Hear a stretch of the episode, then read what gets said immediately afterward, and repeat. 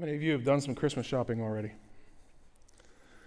Okay, well, don't, don't raise your hand if your spouse is watching and they're not supposed to know, right? Um, how many of you have a lot of Christmas shopping to do yet because there are a lot of people to buy for? Okay, I think it's good in these seasons where many who are in a room like this who are so blessed and who are trying to figure out how to get all that done can remember that there are folks who are going through homelessness here in our community, here in Chester County, not very far away, that we can remember, not out of some kind of guilt trip or anything like that, but just remember that there are people in this time when we do, we, we try not to focus all on the stuff, right? But doesn't the stuff creep in to your Christmas time? It's a good time to remember that there are others in need, that we can be praying for them, that we can be supporting, um, supporting homeless families in our community through Bridge of Hope, but also coming alongside them with the help of Bridge of Hope. And so uh, this is a timely, uh, a timely service for us to be able to, to be reminded by Ty and, and by what you saw on the screen by Tirza that um, that there's a lot that we still can do. And so talk to Ty, at the connection table, afterwards if you'd like to.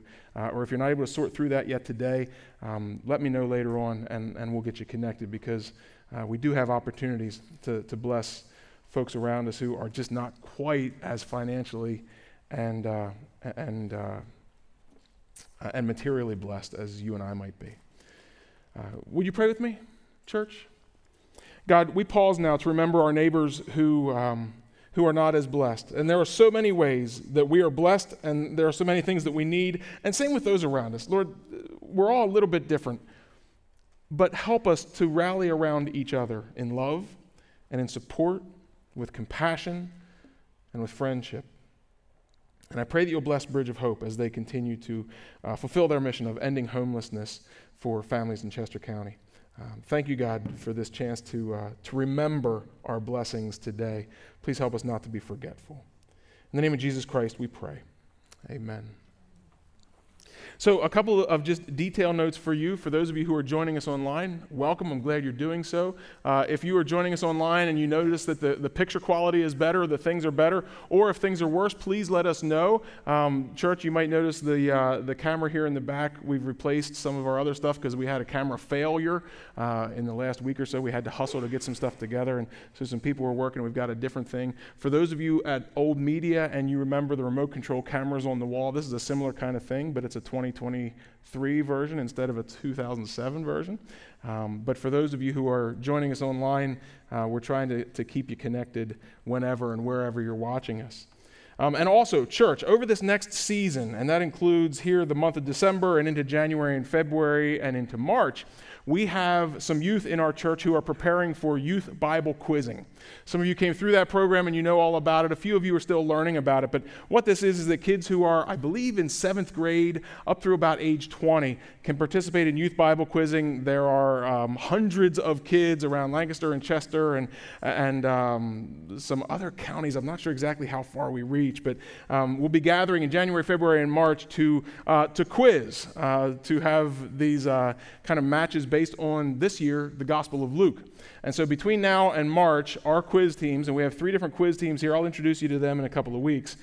But we have three different quiz teams who are going to be studying the Gospel of Luke. And so this year, um, while they're studying those, I'm going to be preaching through the Gospel of Luke and trying to kind of have our Sunday sermons lined up with the Sundays when they are going to be quizzing in the afternoon or evening on those same passages. Why do we do that? Well, because quizzing is all about what does the Bible say? Quizzing doesn't get into, okay, kids, what does this mean? What was Luke talking about when he said it? simply says, you know, in quizzing, it's who said this? When did this happen? Where did they go? It's all just very much what the text says. It's basic facts, okay? I'm hopeful that through January, February, and March, we can be adding in some of the meaning and some of the application underneath that. So, we're going to be studying the book of Luke for the next little while. And, and here's a little curveball for you. Um, we're going to be reading during the sermon time, we're going to be reading from the ESV, the English Standard Version of Scripture, rather than the NIV. Now, typically we use the NIV here at church just because we're used to it and we like it and it's wonderful. But for quizzing, they use the ESV, and there are now, church, I want you to wrap your head around this. There are teenagers who are in this room right now who will have Luke 1 through 15 memorized by Easter. Okay, grown ups, I challenge all of you to do the same. But there are teenagers who will have Luke 1 through 15 memorized by Easter, and they're going to be quizzing on it, and they're learning it from the ESV because of some publication stuff, and that's what quizzing does. I thought it might be kind of mean if I were to preach and read every morning from the NIV, which is it's saying the same stuff, but there's you know there's a couple little words that are just a little bit different. So, Austin, you're welcome. But we're going to be reading from the ESV and preaching through the book of Luke, and we're going to continue that today here in this third Sunday of Advent. We're, we're looking at these songs. Last week, Pastor Steve preached from, um, from the Gospel of Luke about Mary's song, the Magnificat, right? And if you were here, you remember that. Um, this week, I'm going to be preaching about Zechariah's song. Next week, on the 17th, we're going to be looking at the angel's song that was sung to the shepherds who were out in the fields. And on the 24th, we have Worship services on Christmas Eve. On the 24th, on that Sunday morning, we're going to be looking at Simeon's song in Luke chapter 2. So we're looking at Mary and Zechariah and the angels and Simeon and these four songs that they sang as they prepared for and celebrated the birth of Jesus Christ these thousands of years ago. The things that have already happened. As we stay here in this position of recognizing what has already happened and yet what has not yet been fully fulfilled. So, before we get into this, uh, this little chunk of Zechariah's song in Luke chapter 1, a, a, little bit of background, just, just a little bit of context so we can know where we're coming from.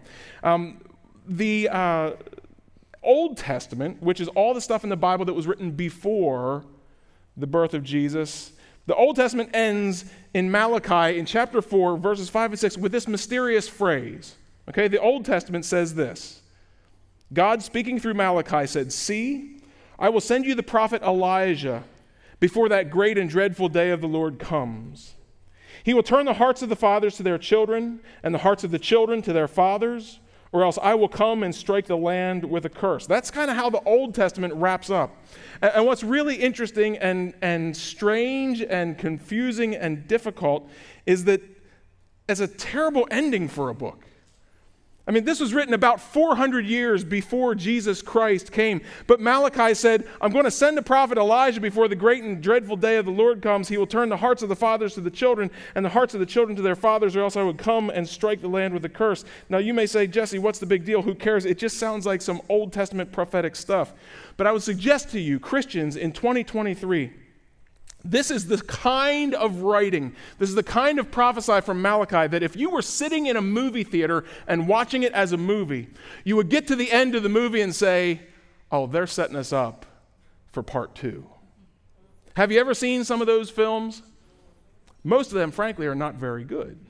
Most of the really good films are one-offs, but eh, we can argue about that later. But you get to some of those films, you're like, oh, there's something hanging, there's some foreshadowing, there's some things that are going to happen yet, and we've already been sitting here two and a half hours. I guess they'll bring it to us next year and let us pay $15 again. The sequel the sequel helps to continue the story, and that's what Malachi at the end of the Old Testament really was setting up that we saw in the New Testament. Now, Malachi is talking about Elijah. At Malachi's time, again, about 400 years before Jesus, Elijah had already lived and died a few hundred years before that.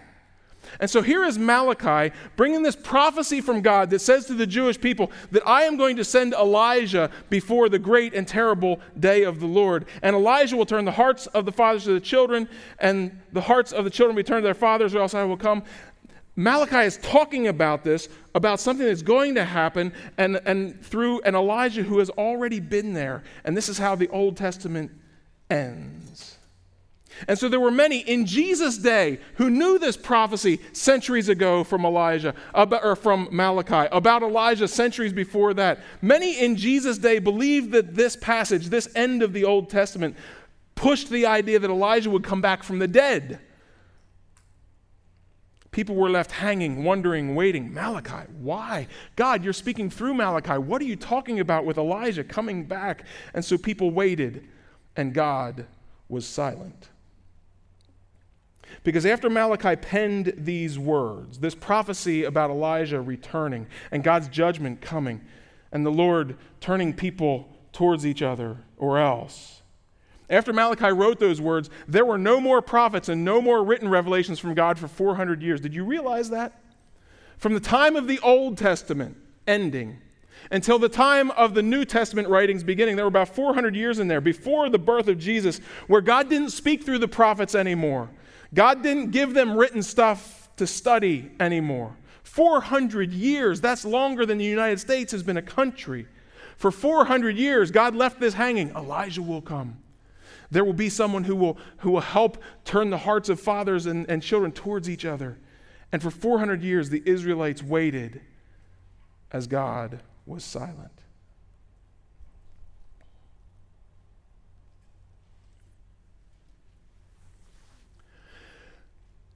Just that 10 seconds of silence right there was kind of awkward, wasn't it? 400 years of a people who had been hearing from God and listening for God and hearing from all their prophets, hearing through, hearing through Moses and hearing from Elijah and Jeremiah and all the prophets and Isaiah, hearing over and over, this is what God says, this is how God's telling you to live over and over. And then Malachi wrote what he wrote about Elijah, and for 400 years there was silence. How are you with silence these days? Have you ever been in a small group praying and there's like 20 or 30 seconds of silence? It feels like forever, doesn't it? Have you ever prayed and prayed and prayed about a struggle in your life, and as best as you could tell, God was silent? How does that feel to you? I mean, is your house ever quiet? I know some of you, some of you, you have those moments and you look forward to that, but some of you are the kind of people, or you live with the kind of people that just have to always have something on, a radio in the background, or, or the podcast, or the TV's always on. You're not watching it. No, I'm not. I just need that noise. We are not people who do well with silence. I try to get away from the noise, but do you know how hard it is within a three hour drive to find any place where you don't hear anything? Even if you can get far enough away from the streets and the highways that you don't hear the cars, it's not very long until that jet goes over, right? You who love to sit in the woods and hunt for whatever it is that you hunt for. You know the joy, right, of just kind of being out and being away, but is it ever silent? Even out there, nature is around you, but oh, the noise of humanity is everywhere. We don't like silence because we're not used to it. We certainly don't like silence from God when we're asking for something because it's uncomfortable to be without. I think we can understand what the Israelites might have been feeling when, for 400 years after Malachi leaves them hanging, for 400 years they're waiting. This Elijah, he's going to come back. What does this mean? There's going to be, but there's going to be a Savior, and there's going to be, they're, they're looking forward to all this. For 400 years, God is silent. But, but that's just human perspective, right? I think it's helpful to think about what things look like from God's perspective. For, from humans' perspective, and from what we see in Scripture, there was silence. There was nothing to write down. There was nothing new to read. But through those 400 years, God was working. God was active on behalf of humankind and on behalf of his gospel. The Apostle Paul wrote in Galatians chapter 4 that when the time had fully come, God sent his Son, born of a woman, born under the law, to redeem those under law, that we might receive the full rights of sons. God has been at work the whole time, even though it seems like he has been silent. But when the time had fully come, when everything was ready and prepared, God delivered. God was silently but actively preparing the world stage for the coming of the Savior. Some of you are history buffs and you'll remember the name Alexander the Great. How many of you have at least heard of that? You'll admit that you've heard. Yeah, well, you heard of Alexander the Great. He became famous around the world. He was a Greek ruler that God allowed to come into power uh, about 350 years before Jesus. So, within that silent time between Malachi and Jesus Christ, Alexander the Great came to power. And as Alexander the Great took his army around the Mediterranean region, as he conquered what he would have called the world, he set up cities and he set up libraries for the sole purpose of spreading the Greek culture and the Greek language. He was a proud Grecian. And he said, I want the world to have our culture. And so you'll remember perhaps from your history text how ruthlessly and how violently he did that, spreading the Greek culture around the world. And of course, we know that the Greeks at that time valued philosophy and learning and language, and so they built their libraries and they had their cultural centers. By the time that Rome came to power, just a bit later, Greek, because of the work of Alexander the Great, Greek was the language of commerce and education all around the Mediterranean and in the Western world. The Greek language had been established. People were learning to read and learning to converse, even though they came from backgrounds that were either illiterate or didn't have a language or didn't have a language that they could understand with their neighbors. And so by the time Rome came to power, the Old Testament, in fact, had been translated into Greek. It's called the Septuagint. Okay? So by the time Rome came to power, Greek language and culture and Greek learning has been spreading around the Mediterranean, all while the Israelites feel as if God has been silent. And while that Greek has been spreading around, Christians have been learning that Greek, and now they're translating the Old Testament into Greek so that the world can read the Old Testament. Now, Gentiles, those who were not Israeli or Hebrews in their background, Gentiles were able to become acquainted with the principles of Scripture. They could see how Judaism worked. They could see the words of God to Moses and through Moses to all the people. And so later, when the biographies of Jesus were written in the New Testament, they were written in Greek. And God had been working for those hundreds of years, even through Alexander, even through the Roman Empire, to put a common language around the Mediterranean Sea so that people could read the Old Testament and they could read the accounts of Jesus Christ in one language that was Greek, not because the Greek language is so great, but because God loves to communicate. And I ask you, was God really silent during those 400 years? When Rome came to power, one of the lasting legacies was a system of roads going to every part of the empire. They're saying all roads lead to Rome. Have you heard that before? Right? So, so think about between the time that Malachi had his kind of enigmatic prophecy about Elijah and the time when Jesus actually came, God allowed in the world for Alexander the Great to spread the Greek language around, to spread Greek writing and Greek learning around, and he allowed the Romans to build a network of roads so that when Jesus came, the gospel of our Lord could be written down in Greek and it could be quickly and easily taken around the world through these roads that were built by Rome. Isn't it nice when the tax dollars do something that helps the church?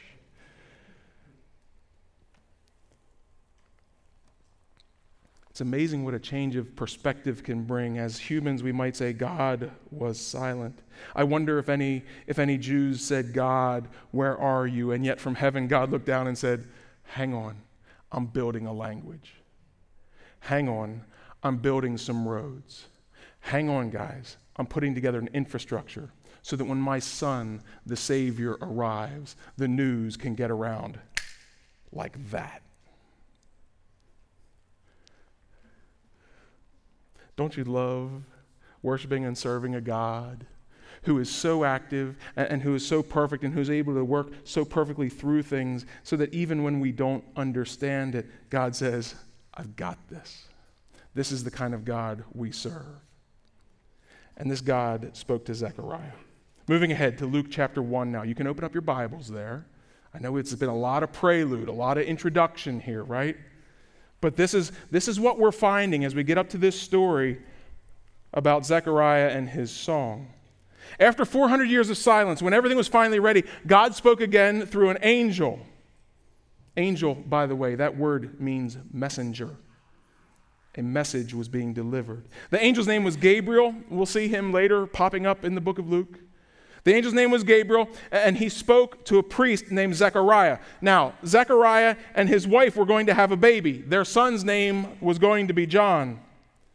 And that baby was the very one that Malachi promised would come like Elijah. What's really interesting here is that Zechariah and his wife Elizabeth, they were very old. Some people would say Zechariah was the kind of guy that had one foot in the grave and the other foot on a banana peel. You've heard that one? And God spoke to him and said, You're going to have a son, even after they had never had any children. And so an angel spoke to Zechariah. An angel spoke to Zechariah, who was a priest. An angel spoke to Zechariah, who he and his wife had been infertile. And an angel spoke to him and said, You're going to have a son. Now, despite Zechariah's awareness that God was at work. Despite Zechariah's awareness of all of the scripture and the prophecy of the Old Testament about what was going to come, Zechariah, Zechariah didn't receive the announcement from Gabriel very well. I mean, there are examples in the Bible of people having babies who wouldn't have been expected to have babies. Abraham and Sarah were one of those kind of situations. But Zechariah in Luke 1:18 basically says to Gabriel, um, "Gabriel, thanks, but are you sure? Like, is this message? For, you ever get a message, a letter, an email, a text, a, a phone call, and say, is this for me? This doesn't make any sense." Ze- Zechariah Zechariah says, Are you sure? And in response, again, I'm paraphrasing here, but the angel said, Well, now you will be silent, not able to speak until the day your son is born, because you didn't believe my words, which will come true at their proper time. And that almost sounds like Zechariah being punished, doesn't it? But once again, is it possible, church? Is it possible that things can be happening even though there is silence? Is it possible that God can be at work even though somebody's not yapping. Well, if you're sitting here in the sanctuary, you might say, I wouldn't know.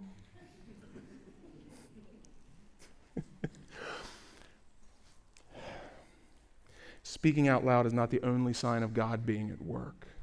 And I wonder if there's a little bit of a lesson in that here with Zechariah.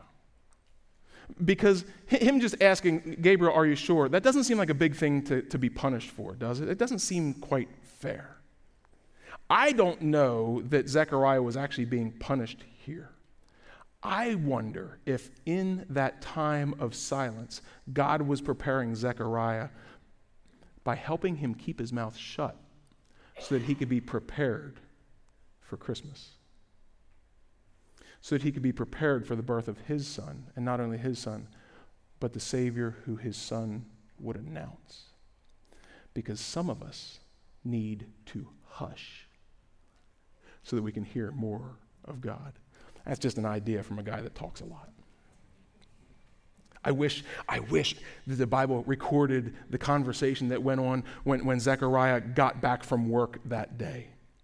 When he went back to his wife, who the scripture says is, is it, uh, well, he didn't say it, and, and I can't say it about any women ever who are alive, but since she's dead, I think Elizabeth will forgive me. She was old.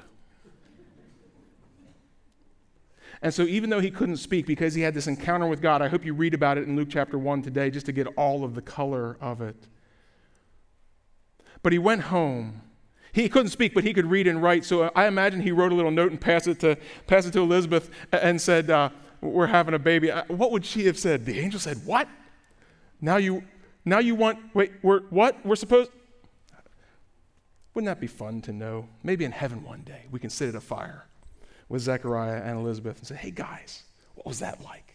Until now, we just guessed, but God silenced Zechariah for a while, just as God had been silent for 400 years, even though he was working. And the Bible says in Luke 1 24 that after this thing happened, after this announcement, after the silence, his wife Elizabeth became pregnant, and for five months she remained in seclusion. Why? Huh, think about that. But here we are.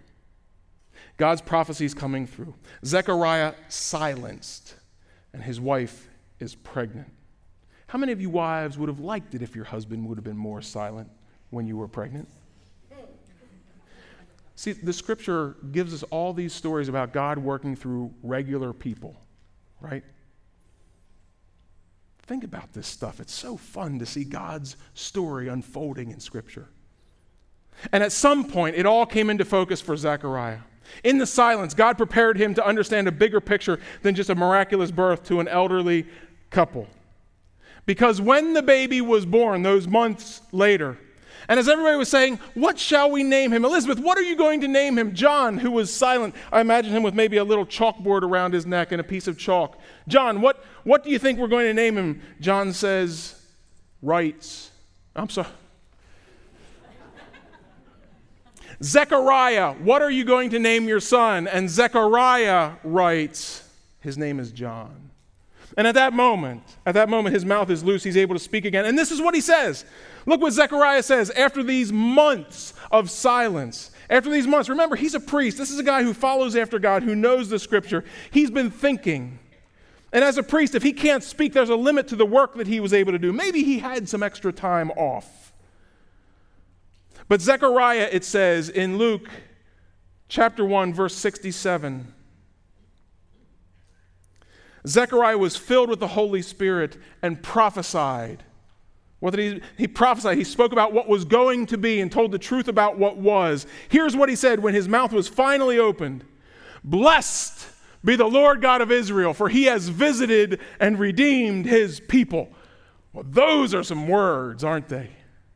Blessed be the Lord God of Israel, for he has visited and redeemed his people. He has raised up a horn of salvation for us in the house of his servant David. A horn of salvation. A horn is something to focus on, something to think about, something that has meaning and power. And so he says, God has raised up a horn of salvation for us in the house of his servant David. In other words, this Messiah, Jesus, comes from the right group of people and, and is in the right kind of spot. Hear this Zechariah who had been quiet for so long here, this Zechariah says that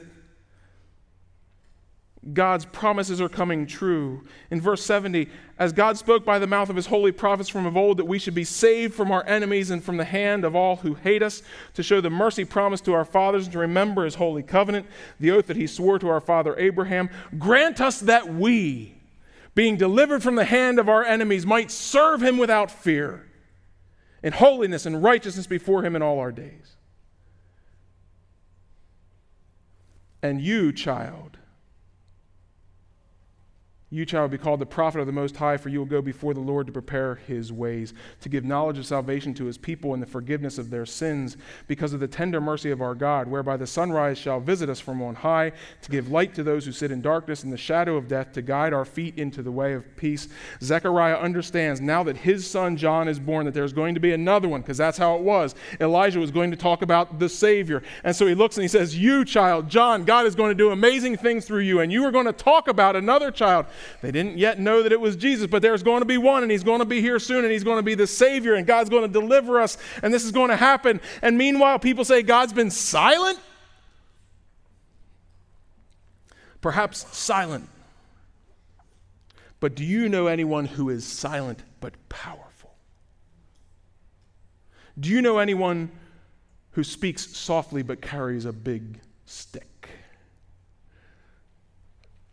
Do you know that the kingdom of God is a matter not of talk, but of power? Do we remember that just yapping isn't the whole story? How many of you love it when you see a ball game or a boxing match or a sports contest where the person who was out there just blah, blah, blah, gets crushed. how many of you sports fans, how many of you racing fans just love it when the big talker is putting it? It's not all about what we say, is it? See, noise doesn't always mean action. And here in the time leading up to Jesus, God was silent, but there was work happening. Here in the time up to the birth of John, Zechariah was silent, but there was stuff happening. And when he speaks, he just drops the bomb. He says, The knowledge of salvation is coming to God's people. The forgiveness of their sins because of the tender mercy of God. This is coming to God's people. Zechariah sang the song, but it's not a lullaby. This is a song of faith. Zechariah sang about his son John and what was going to be, but also not just because John was such a great kid. We all think our kids are great when they're born, don't we? He sang about his son John because of what John was going to do in heralding the arrival of the Messiah, who is Jesus. After 400 years without a prophet, the people had to be woken up, and so Zechariah sang. After 400 years with a prophet, the people needed to hear the old stories, and so Zechariah summed it up. He said, We're going to be delivered from slavery. That's verse 68 of Luke chapter 1.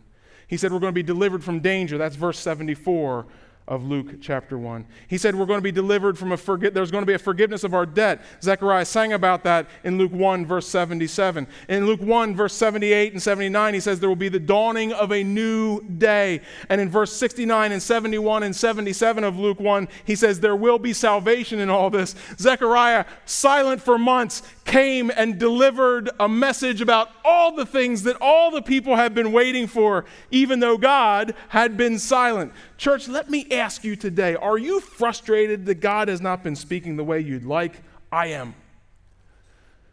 I've spoken with you over the last number of weeks and months about how God does speak to us from time to time. He speaks to us through Scripture, certainly. Sometimes God speaks to His people in our hearts. Sometimes we have dreams. Sometimes others come to us and it feels like, wow, that was God speaking to me through them. I believe all that is true and legitimate. But yet, how many of us feel like we'd like to hear just a little bit more?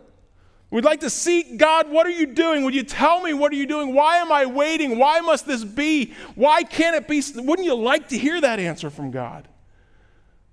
Do any of you sitting here right now feel like you need an answer about something and it just hasn't quite come yet the way that you'd like it to? Well, let me say that you are in good company. The people of Israel for 400 years and Zechariah for nine months sat there in silence, just waiting and what happened? God came through. Here today, we sit here and, and we've heard from God and we have all that we need. Let me be clear, church. We have all that we need for salvation and for right living with God. He has spoken enough through His scripture and through the good voices that you've heard so that none of us are with any excuse. Well, God, I didn't know. No, we know.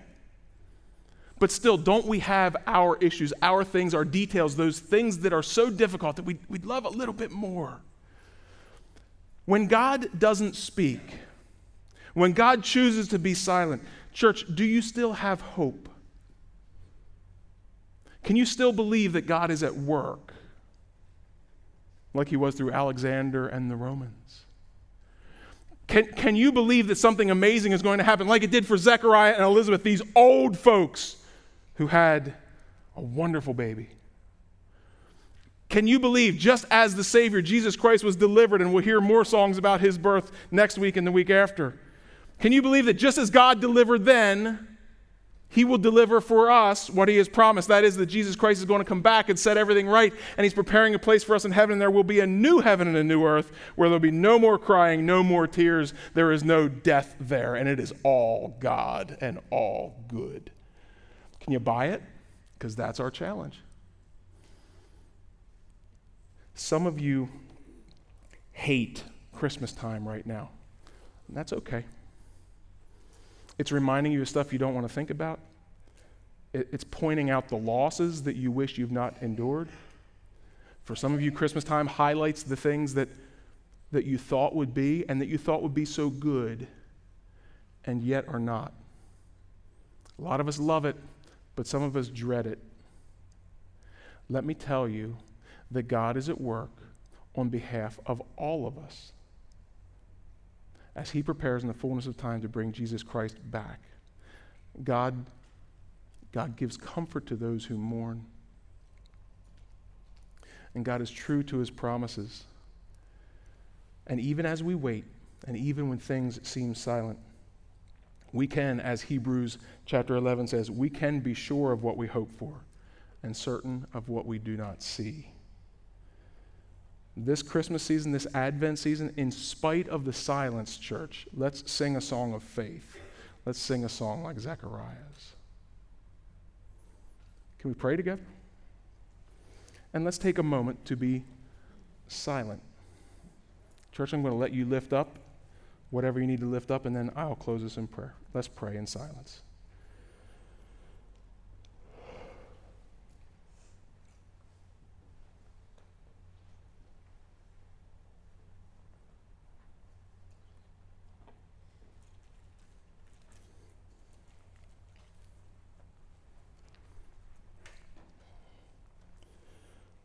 Lord, you are an awesome God. You delivered, you delivered a son, John, to Zechariah and Elizabeth, even when it seemed impossible. and it was so good. Lord, you brought your Son, our Savior, Jesus Christ, to earth in the most unexpected of ways. God, you have been active in our lives. And you've allowed us to be here today worshiping you. God, we adore you. God, forgive us for not always having faith to stick with you. Forgive us for the times when our confidence in you has faltered. Forgive us for the times when we've accused you of not caring just because you've been more quiet than we'd like. Lord, forgive us for assuming that just because you're not putting on a big show,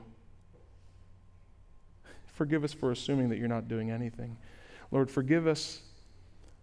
Forgive us for thinking that you don't love us.